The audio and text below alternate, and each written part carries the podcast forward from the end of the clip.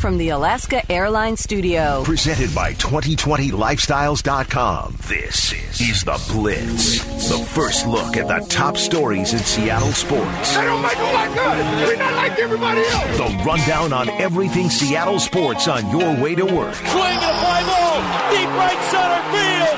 He did it again. And the stories everyone is talking about. We gotta have that passion, we gotta do it for each other. Yes, sir. This is The Blitz at 6. Good morning, friends. Welcome to the Blitz at 6. Lydia Cruz alongside with you. Happy Friday, August 14th. Thanks for hanging out this morning. Yesterday, we got to hear from Russell Wilson. Today, expected to be the day when training camp really ramps up. First full speed practice, according to Pete Carroll earlier this week.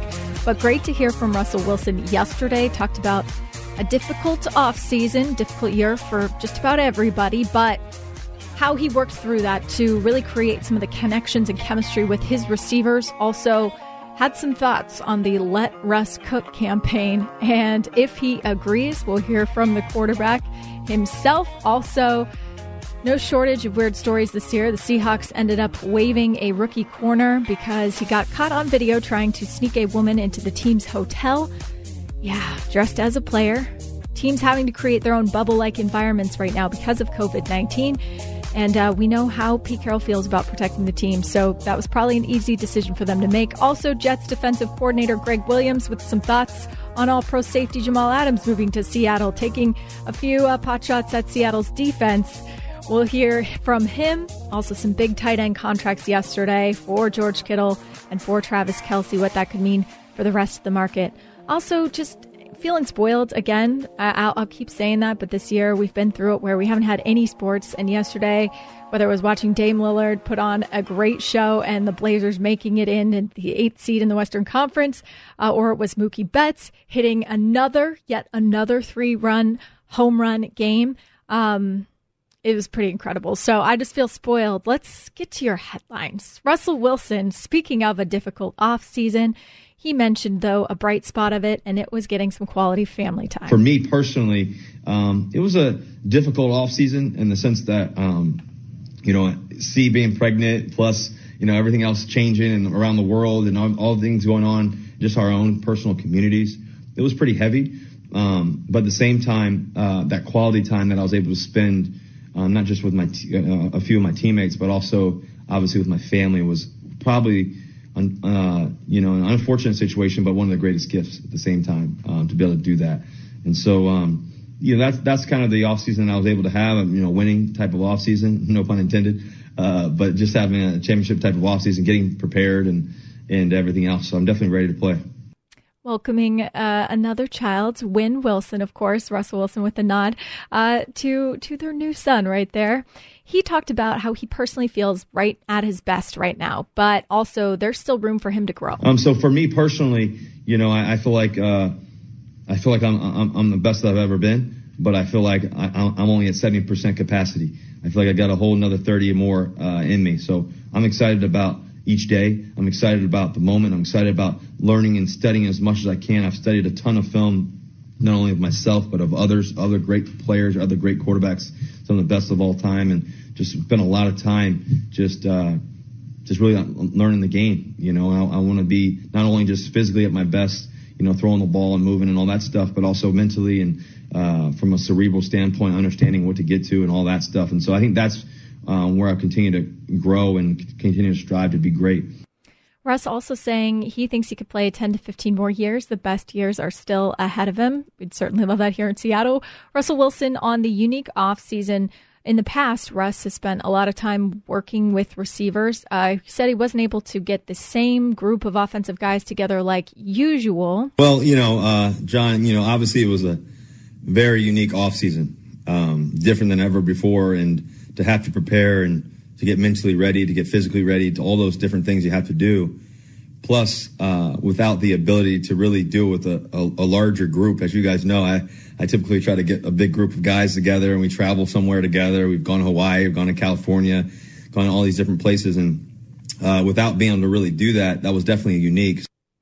Russ was able to work out with a couple people, including DK Metcalf, Greg Olsen, also Will Dissly uh, coming through at some point, and Phillip Dorsett. But Russ saying that they focused on safety with those workouts. First thing was safety, you know, making sure that we were, um, you know, safe as possible. Guys getting, you know, making sure that they were, you know, cleared and all that stuff to play. And we have a very unique situation at our home in itself, you know, with Ciara being pregnant and everything too as well. So we had to be very uh, careful with everything. And so um, when, when we did, and I did get to work with DK and, and Greg and Phil, it was very small groups. You know, it was just just kind of one on one time for the most part. And uh, and uh, you know, two, one or two guys at a time. And we spent a lot of quality time together. I mean, he and DK went to Mexico, uh, spent a lot of time bonding. DK and I spent uh, a lot of quality time together. Um, we were able to go down to uh, to Mexico safely, and before kind of COVID kind of went crazy, um, we were able to um, spend some time down there, and I don't know about five, six, seven days down there, and just get a lot of work in. I mean, we worked every single day and threw for a couple hours, lifted together, ran together, talked together um, kind of cool. I, you got to, uh, you know, uh, I you got to teach DK how to swim, you know, that which is pretty cool. Something tells me what the athlete DK is that didn't take too long, but Russ also talked about the fact that he's like a little brother to him and their bond truly special. Also, brand new Seahawk Greg Olsen, the tight end, they've always had a connection according to Russ. Well, Greg and I have always connected on a personal level too as well. Um, you know, him and his family and just what they what he's done in the community. Um, not only what he's had to go through with his family and his son and stuff like that, but just uh, just the leader that he is and everything else. I've always admired who he is from a distance, and we've played him so many times. So when we got to uh, see each other, first of all, uh, in Miami, the Super Bowl, and then we got to talk and and and everything else, and spent a lot of time there. Um, it was a no-brainer for us to you know make sure that we connected. So you know, you're getting a, you know, Hall of Fame, you know, type player in Greg Olsen and just the kind of guy he is and as, as a person too as well. Russ also saying though he was able to work out and spend some time with guys that are newer to the team. And then we went to San Diego, got some more work in. I, got, I was able to spend some time with Phil one on one. Dissly came through too as well, one on one. Got some got some time together, and then obviously Greg came in too. And so we just were really safe in the process, but it was definitely different. It was definitely unique but that quality time that we were able to spend and getting those reps was key. Um, and uh, you know, obviously, I've thrown so many footballs to Tyler and and, and that. So, um, but that was really key just to spend time with the guys who hadn't hadn't really spent a great amount of time with. And, and DK's still only a rookie. You know, he's only you know he's he's uh, it's going to be his second year, and we're expecting a lot a lot out of him. As for the whole safety and health element of this season, Russ saying it's super important for him, for the team to take that threat seriously. It's, it's super important. You know, first of all, you know, for the safety of everyone, you know, making sure that we're doing everything we can to mask up, wash our hands, you know, making sure that, um, you know, we're being diligent about who we're around and, and, and how we do things. Um, because it can it, it, can not only affect you, but it can affect somebody else and somebody else's family and kids and everything else. And this COVID thing's definitely been um, very real um, in a lot of different ways. Russ also saying that he talked to some of the rookies about the evolving situation when it comes to COVID. You know, also the rookies in terms of putting my my you know leadership hat on or captain hat, whatever. It's you know the reality is too is is that one of the things that we've I, I, I actually formed a group message with a lot of the rookies and I, I was doing Zoom meetings with them you know every day uh, during um, you know spring and so, some of the summer and was able to spend about an hour with them a day maybe a little bit longer sometimes and it was great quality time because we were able to talk about ball and also just preparation because the reality is is that our situation has changed around us and the question is how are we going to evolve with the situation right? And, you know, Steve, you know, we, we can't we can't sit back and not evolve. We, you guys have to be ready. There's no excuse not to be ready in a way. The NFL has worked with Oakley this offseason to create a face shield, but players having very different thoughts on whether they would like to wear it this year. Russell Wilson was wearing it at practice, but he doesn't plan on wearing it for the season. I thought this was a really interesting, smart answer. But he also, if it becomes mandatory, doesn't want to be uh, new to it, doesn't want to not be prepared if he needs to wear. Yeah, that was the Oakley visor, had the mask on the front. I've been I've been wearing it kind of a lot of the off season, uh, just getting used to it.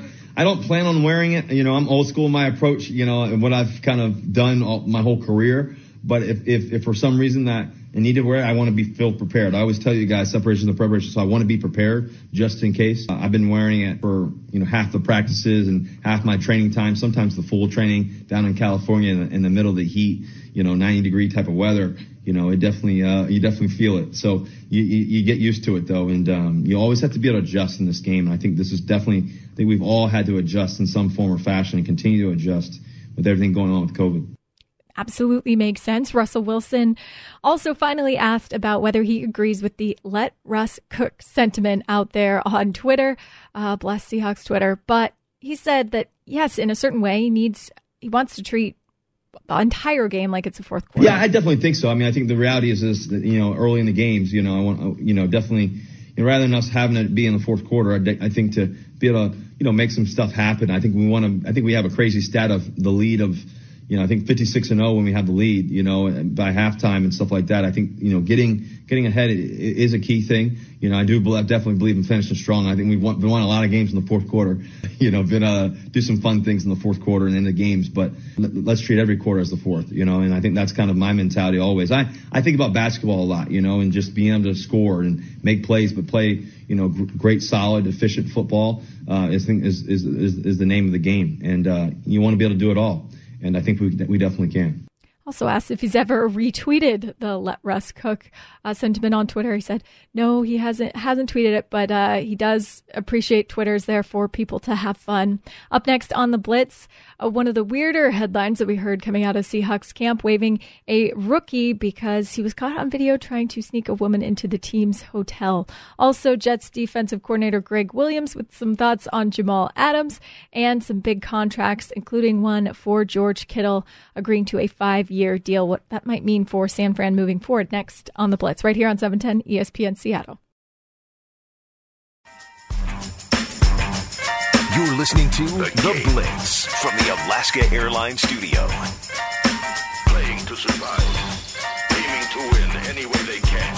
Don't want to interrupt, J5. Welcome back to the Blitz at 6. Lydia Cruz alongside with you Friday, August 14th. Thanks for hanging out. We made it to the end of the week, but happy to be with you bright and early this morning. One of the weirder storylines we heard coming out of Seahawks camp this week, the Seahawks waived rookie cornerback Kemah Siverand uh, earlier this week after he was caught on video trying to sneak a woman into the team's hotel. According to multiple reports, the NFL Network noted that the woman was wearing Seahawks gear in an attempt to disguise herself as a player. Yeah, didn't work out so well. Uh, Pete Carroll mentioned earlier this offseason that having the bubble was both in a physical location, but also a mental one. And when talking about the zero positive tests, John Ursua, the wide receiver, a false ended up having a false positive test. But when talking about their zero positive tests, uh, Pete mentioned that it's because they're being diligent. Everybody seemed to turn in a few here when they started up. You know, basketball and baseball did, and um, we, we made it through, and we've been very, very strict but you know we we consider we're, we're working our own bubble you know uh, we understand the, the, the the theory about that and, and obviously it's worked really well for for hoops so and, and hockey as well so we're we're just trying to stick with it and, and our guys have to manage from you know a little more of a distance than just being locked up in a hotel. So, um, but our guys have been really strict about it. Leadership is really making a big deal to the younger guys, and so if we can keep carrying out, it, we'll we'll be in good shape. Obviously, trying to set the tone moving into camp. Um, Dan Graziano also mentioning yesterday, ESPN NFL Insider, on teams having their own bubbles, creating their own bubbles in camp. I think people are looking around and say, saying uh, this might be the best way to go because they're getting a lot of lectures from the coaches and the player leaders on their teams about, hey, this whole season can rise and fall on your willingness and your ability to stay out of COVID related trouble when you're not at the team facility. Everybody seems to like what the teams have done in terms of setting up their own sort of individual bubbles and cleaning the facilities and what the rules are and the protocols are there. But the concern is when they go home, what are they going to do? They're going to take this seriously. And I think if you see players gathering to do it and you see players willingly saying, look, let's spend camp at a hotel where we know for a fact everybody has tested negative and, and we're not going to run into any kind of trouble spots I think you're seeing guys take it seriously in the way that the league wants. Also, yesterday, Jets defensive coordinator Gregg Williams, he had some thoughts on all pro safety Jamal Adams uh, moving to Seattle, speaking for the first time since the trade, or at least commenting on it. That sent Adams across the country. Williams took the opportunity to maybe take a few shots at the Seahawks defensive scheme. He was asked if Adams' departure will change the way he deploys his safeties, and he responded this. You know, we're very multiple in how we do those things anyway. You know, we're not just a stand, you know, but Jamal may get bored there because they don't use their safety type things and all the different complexities of maybe this, um, maybe uh, not showing what they're doing as much as we do. Maybe a reference to the Seahawks cover three, tried and true here in Seattle. But uh, I will say this winning typically not boring. The Week 14 matchup between the New York Jets and the Seattle Seahawks will have uh, plenty of storylines, and this could be one of them. The San Francisco 49ers and tight end George Kittle agreed to a five year, $75 million contract on Thursday. The Niners officially making Kittle the highest paid tight end in NFL history. Reportedly received 40 million guaranteed for injury and 30 million guaranteed at signing. The deal surpasses the four year, $42 million deal that Austin Hooper signed with the Browns back in March. The average annual value also slightly more than the four year, 57 0.25 million extension given to Chiefs tight end Travis Kelce later in the day. It was a good day for tight ends yesterday.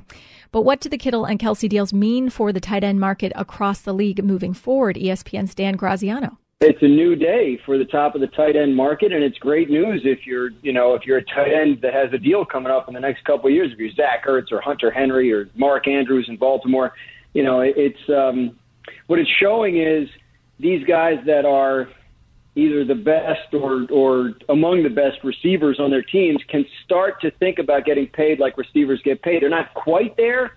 Kittle at 15 is still would he's still ranked 12th among wide receivers, so it's not all the way, but you know you're now getting to the point where that can be the conversation. If you produce like a wide receiver uh, and you're a tight end, just because you're that's your position label doesn't mean you're confined to uh, making so much less. So uh, a, a very interesting day in terms of the economics of the league. Coming up on the Blitz, ESPN's Brady Henderson joining 710 to discuss his early impressions from Seahawks practice. We also get to hear from Jeff Passan on his highlights from the Mariners season so far. His name might be Kyle. It's next on the Blitz right here on 710 ESPN Seattle.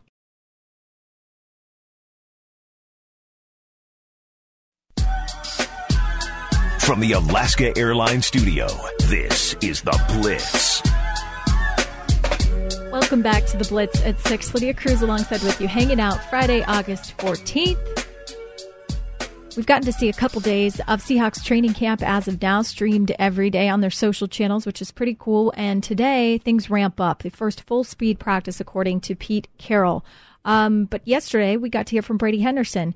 ESPN writer joined John, Tom, Jake, and Stacy to discuss his first impressions from camp so far.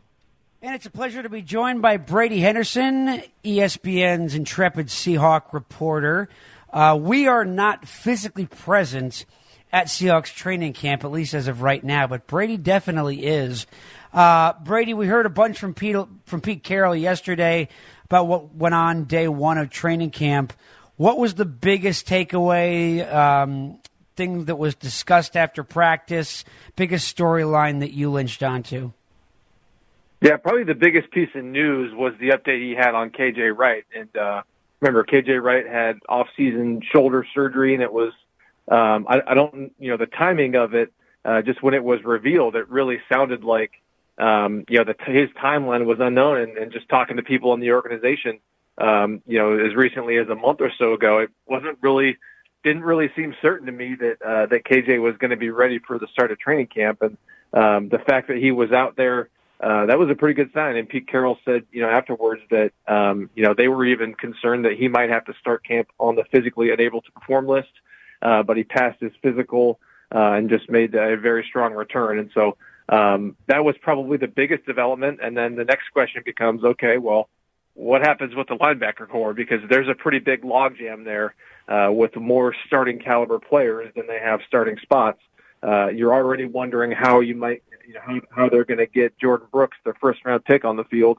I thought one way would have been if KJ Wright isn't ready for the start of the season, then you would naturally just slide Jordyn Brooks into that weak side linebacker spot. But um, it, it looks a whole lot more promising that Wright is going to be ready for the start of the season, and so that linebacker situation is is going to have to be cleared up somehow. What about Jamal Adams? What did Pete have to say about him? Yeah, I mean, you know, he's only been in the building for uh, what is it, a couple weeks now. Um, so, you know, he was really just kind of giving his first impressions of Jamal Adams more so the individual as opposed to the player, just because again, yesterday was the first time that you know those guys were actually on the field doing football stuff as opposed to just strength and conditioning. But um, you know, he talked about Adams being you know a competitive guy and somebody who was very eager to learn. Um, you know, wanting to get all the details right, and you know, just watching him at the start of practice uh, yesterday, you know, he was he was sort of having to learn how they practice. There was you know one moment where it was early um, early in, in practice, and they were going through their you know warm up type stuff, and there was a coach uh, you know, I think it was their defensive backs coach, um, uh, just Andre Curtis, just basically teaching him how to go through a certain drill. And so um, he's kind of in that learning phase, and, and uh, you know, they're they're sort of learning him. But um, you know, the impression that Pete Carroll gave of his first impression of Adam was that he's a guy who uh, who seems eager to learn. Now, Brady, on the other side of the ball, uh, offensively, uh, you, you, had a couple new additions to the team Greg Olsen, uh, Phillip Dorsett from a skill position standpoint, Carlos Hyde. What was Pete Carroll's thoughts on how those guys integrated to the team and to the offense in their first day of practice?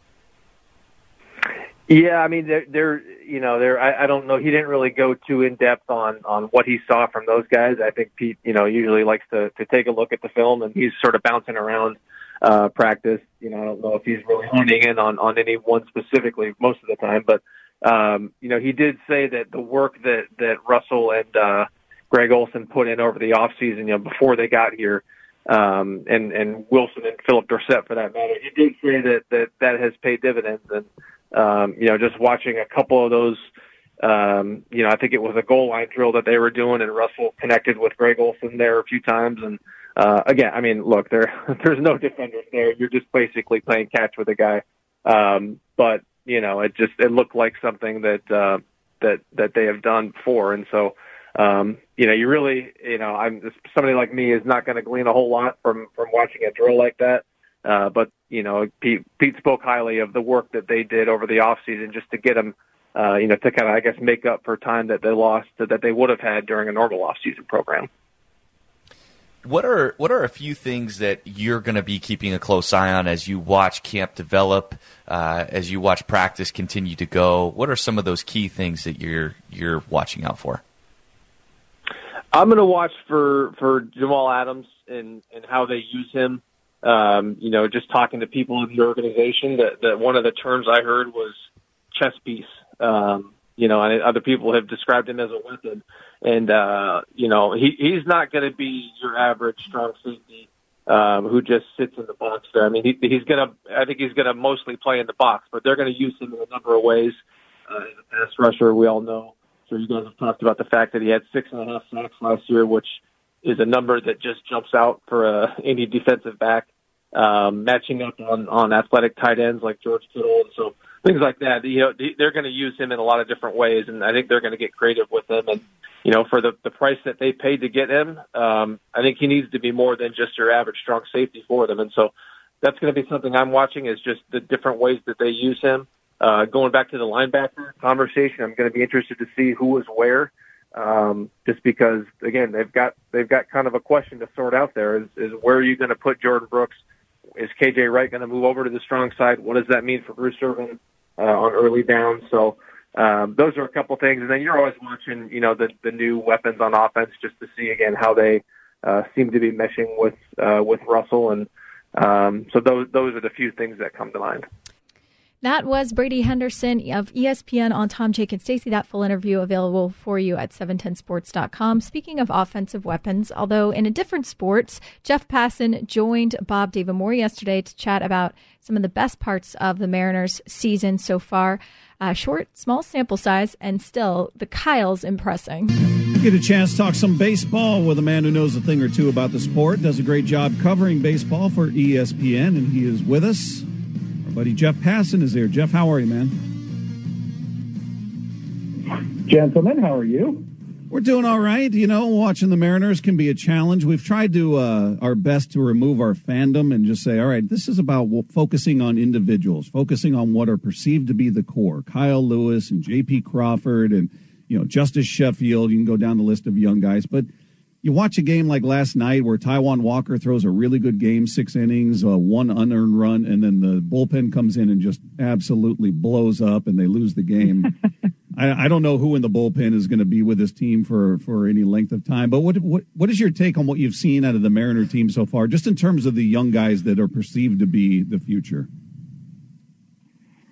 Boy, I mean, let's start with Kyle Lewis because I think he's probably been the brightest note on the team. Uh, offensively, he's he's good. Like, I don't think he's a 340 hitter good because I worry that he punches out too much. But uh, I've appreciated the patience. I've appreciated the power. I think he's got a fantastic swing.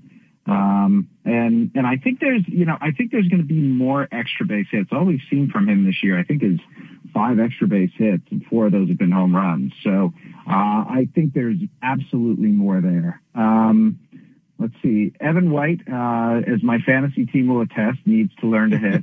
but God, God, I love watching him field. Like he makes first base beautiful, yeah. and and that's a difficult thing to do because first base is uh, first is a position that is not often identified uh, with beauty. Um, I've I've been pleasantly surprised, as I imagine you guys have with J.P. Crawford.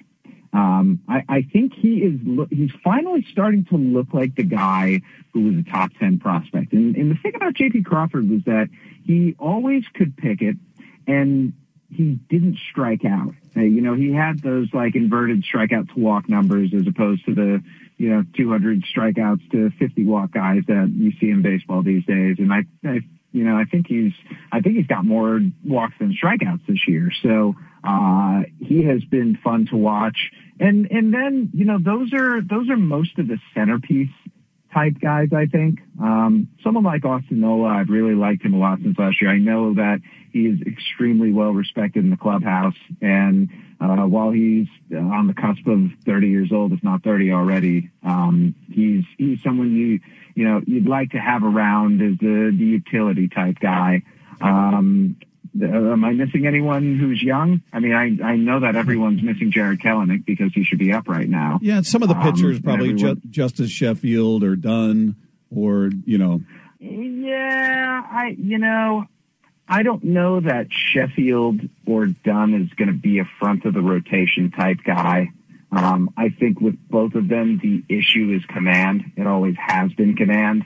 And until either of them shows me, not that they're consistent strike throwers, but that they can spot their, their fastball especially and their secondary pitches as well. Uh, I, I don't know that I'm going to pencil them in for anything more than, you know, a four or five. Um, the, look, uh, when it comes down to it, um, I think that Logan Gilbert and George Kirby and Emerson Hancock are the guys to be focused on. Probably if we're looking at future rotation pieces more than the, the Sheffields and Dunns. That was ESPN's Jeff Passan on with Bob David Moore, and that full interview is available at 710sports.com for you. Just click on the podcast tab. Up next on the Blitz, Damian Lillard with another incredible, important, uh, sorry, performance on Thursday night. Just left me at a loss for words, even.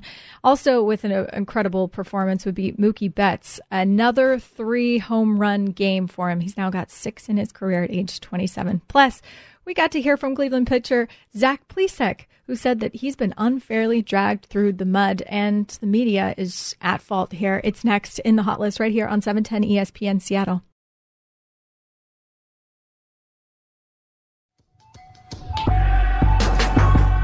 You're listening to The Blitz from the Alaska Airlines Studio.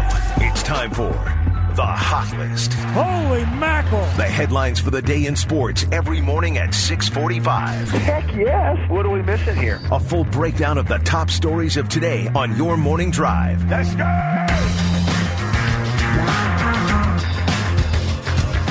Damian Lillard had another incredible performance on Thursday night. 42 points for Dame, including 12 in the fourth quarter to lift Portland to a 134 133 victory over the Nets. The Nets had the ball in the final seconds, but not able to get the bucket and get the win.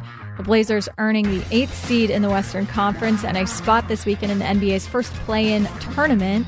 Lillard has helped Portland to a 6 and 2 record in the bubble thus far, allowing the Blazers to finish a half game ahead of the Memphis Grizzlies, their opponent in the play in round this weekend, as well as the Phoenix Suns. Fortunately for them, 8 0 in the bubble, but mm, not enough. Lillard scored 51 points to beat the 76ers, 61 points to beat the Dallas Mavericks, and now 42 points to beat the Nets. Games the Blazers won by a combined seven points. So, if you want that in a little context, according to Elias Sports Bureau, Lillard became the first player in NBA history to score at least 40 points in three consecutive games that his team won by three or fewer points.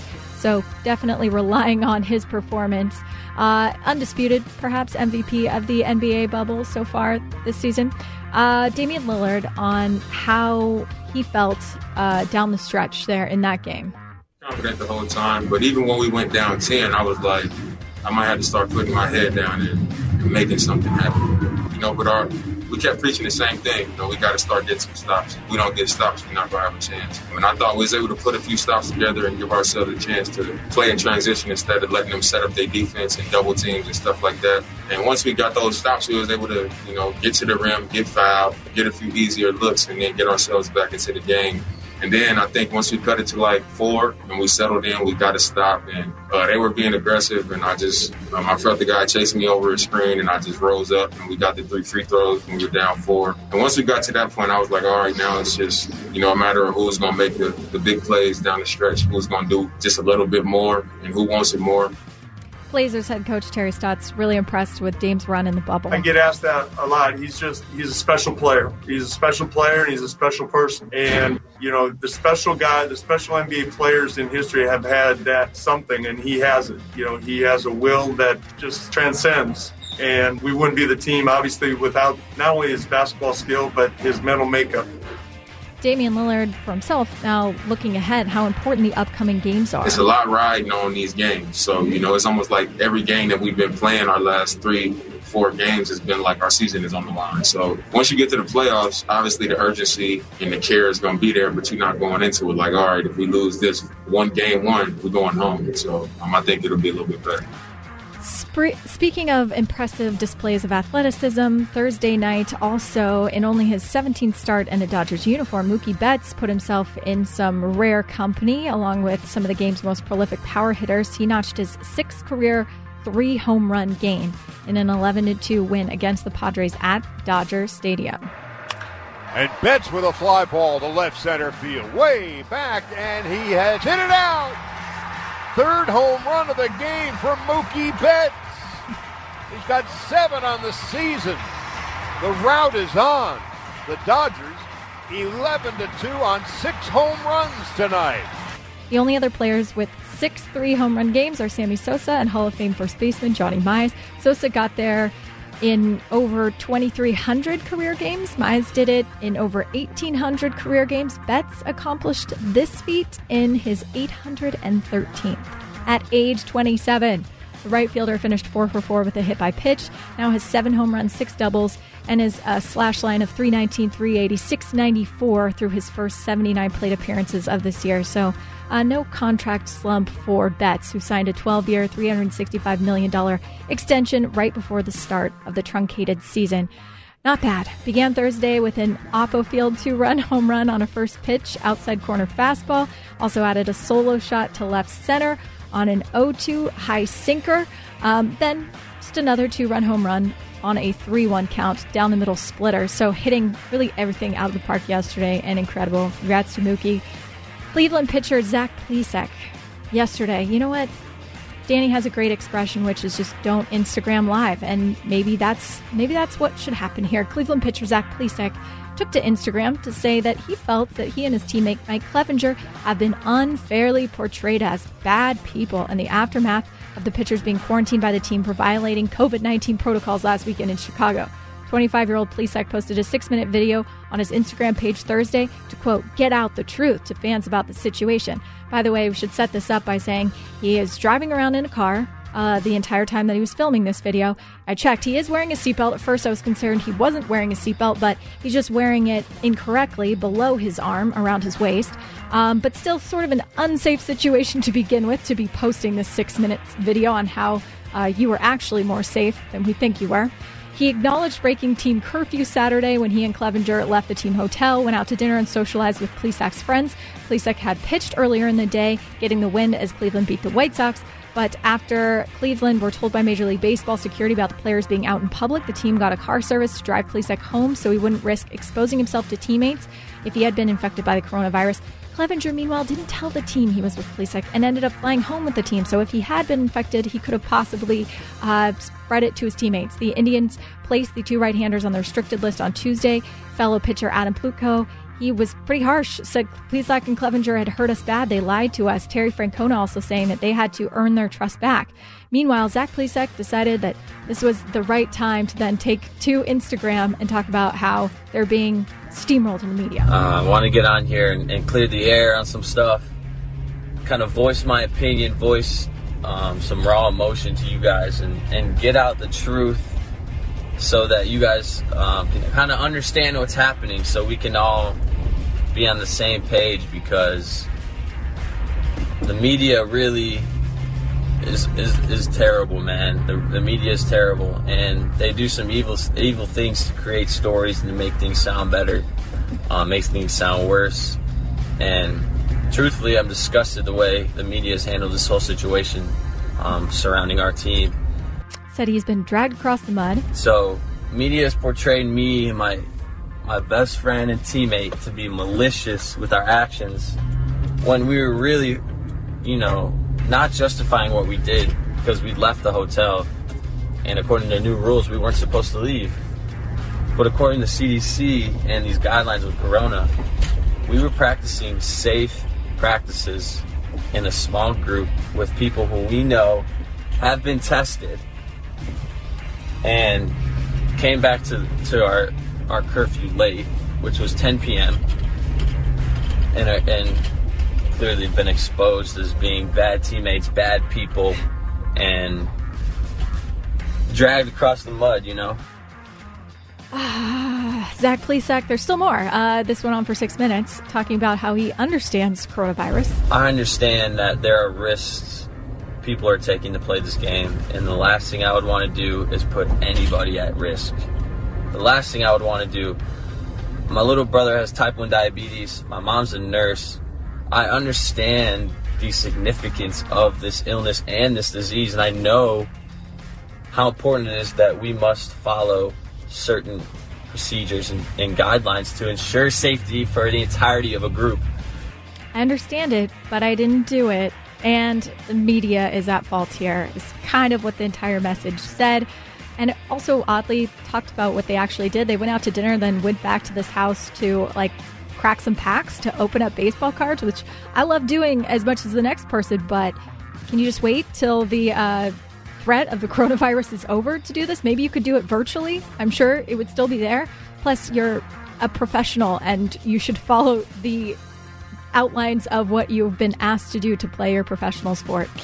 Three Florida State wide receivers, including star uh, Tamorrion Terry, have publicly spoken out about a lack of transparency in coronavirus testing at the school on Wednesday night. DJ Matthews also tweeting that he had quick, that he had tested positive for COVID nineteen. That tweet was quickly deleted, followed by Thursday morning a second tweet suggesting lies within the program. Terry retweeted Matthews and offered his own vague concerns, writing, "I can't believe this." Warren Thompson also offering some clarity in an open letter he penned to Florida State saying he had been lied to about testing and health protocols on multiple occasions. Not good. NCAA President Mark Emmert said Thursday there will not be fall NCAA championships because there are not enough schools participating due to the ongoing coronavirus pandemic. It's a decision that affects 22 championships, including FCS football uh, ESPN's Heather Dinich on Mark Emmert and this decision. There are a lot of different reactions, and I think it really is a campus by campus decision right now as to whether or not they're going to continue with those fall sports, which they absolutely can. Mark Emmert made that clear. This does not have to ruin the fall seasons for 22 sports that have national championships through the NCAA. The question is, do those student athletes still want to play, even though they are not playing for a national title at least this fall? They might play for it in the spring. Once again, left up to the individual schools to decide to continue, um, which we'll see. We'll keep you updated on that. Joe Kelly, we played some of his sound for the Big Swing podcast yesterday. I was on with current Dodgers teammate Ross Stripling, and he was pretty candid when talking about his suspension in the Astros Dodgers game, the eight game suspension, which he felt was incredibly steep. Also, later in the podcast, with some thoughts on the Astros cheating scandal, which he said was run by the players in his mind. It goes down like this Major League Baseball does an investigation, and they want people to snitch. So the only way to get people to rat and be a narc is by saying, we won't punish the players, we'll give you an immunity to rat people out. And so the people that took the fall for what happened is nonsense. Yes, everyone's involved. But the way that thing was ran over there was not from coaching staff. It was ran with coaching staff, yes, don't get me wrong. But they're not they're not the head boss in charge of that thing. It's the players also had some further harsh words for them. So now the players get the immunity, and all they do is go snitch like a little, and they don't have to get fined. They don't have to lose games. They take the livelihood from people who worked hard to become a manager and axed. They take the livelihood from people who work hard to become a GM, axed. So what happened is you get people to snitch and become a rat, and the people who could afford to lose money get immunity the people who afford could get their names tainted get immunity. Also, yesterday, Russell Wilson speaking to the media and was asked whether he agrees with the let Russ cook sentiment. Yeah, I definitely think so. I mean, I think the reality is, is that, you know, early in the games, you know, I want, you know, definitely, rather than us having it be in the fourth quarter, I, I think to be able to, you know, make some stuff happen. I think we want to. I think we have a crazy stat of the lead of, you know, I think 56 and 0 when we have the lead, you know, by halftime and stuff like that. I think, you know, getting getting ahead is a key thing you know, I do definitely believe in finishing strong. I think we won, we won a lot of games in the fourth quarter. You know, been uh, do some fun things in the fourth quarter and in the games, but let's treat every quarter as the fourth. You know, and I think that's kind of my mentality always. I I think about basketball a lot. You know, and just being able to score and make plays, but play you know great, solid, efficient football. Uh, is, is is is the name of the game, and uh, you want to be able to do it all. And I think we we definitely can. Russ advocating a little bit there for what he wants to see on offense this year. That's a wrap for the hot list and the entire Blitz at 6 hour. Danny and Gallant coming your way next, right here on 710 ESPN Seattle.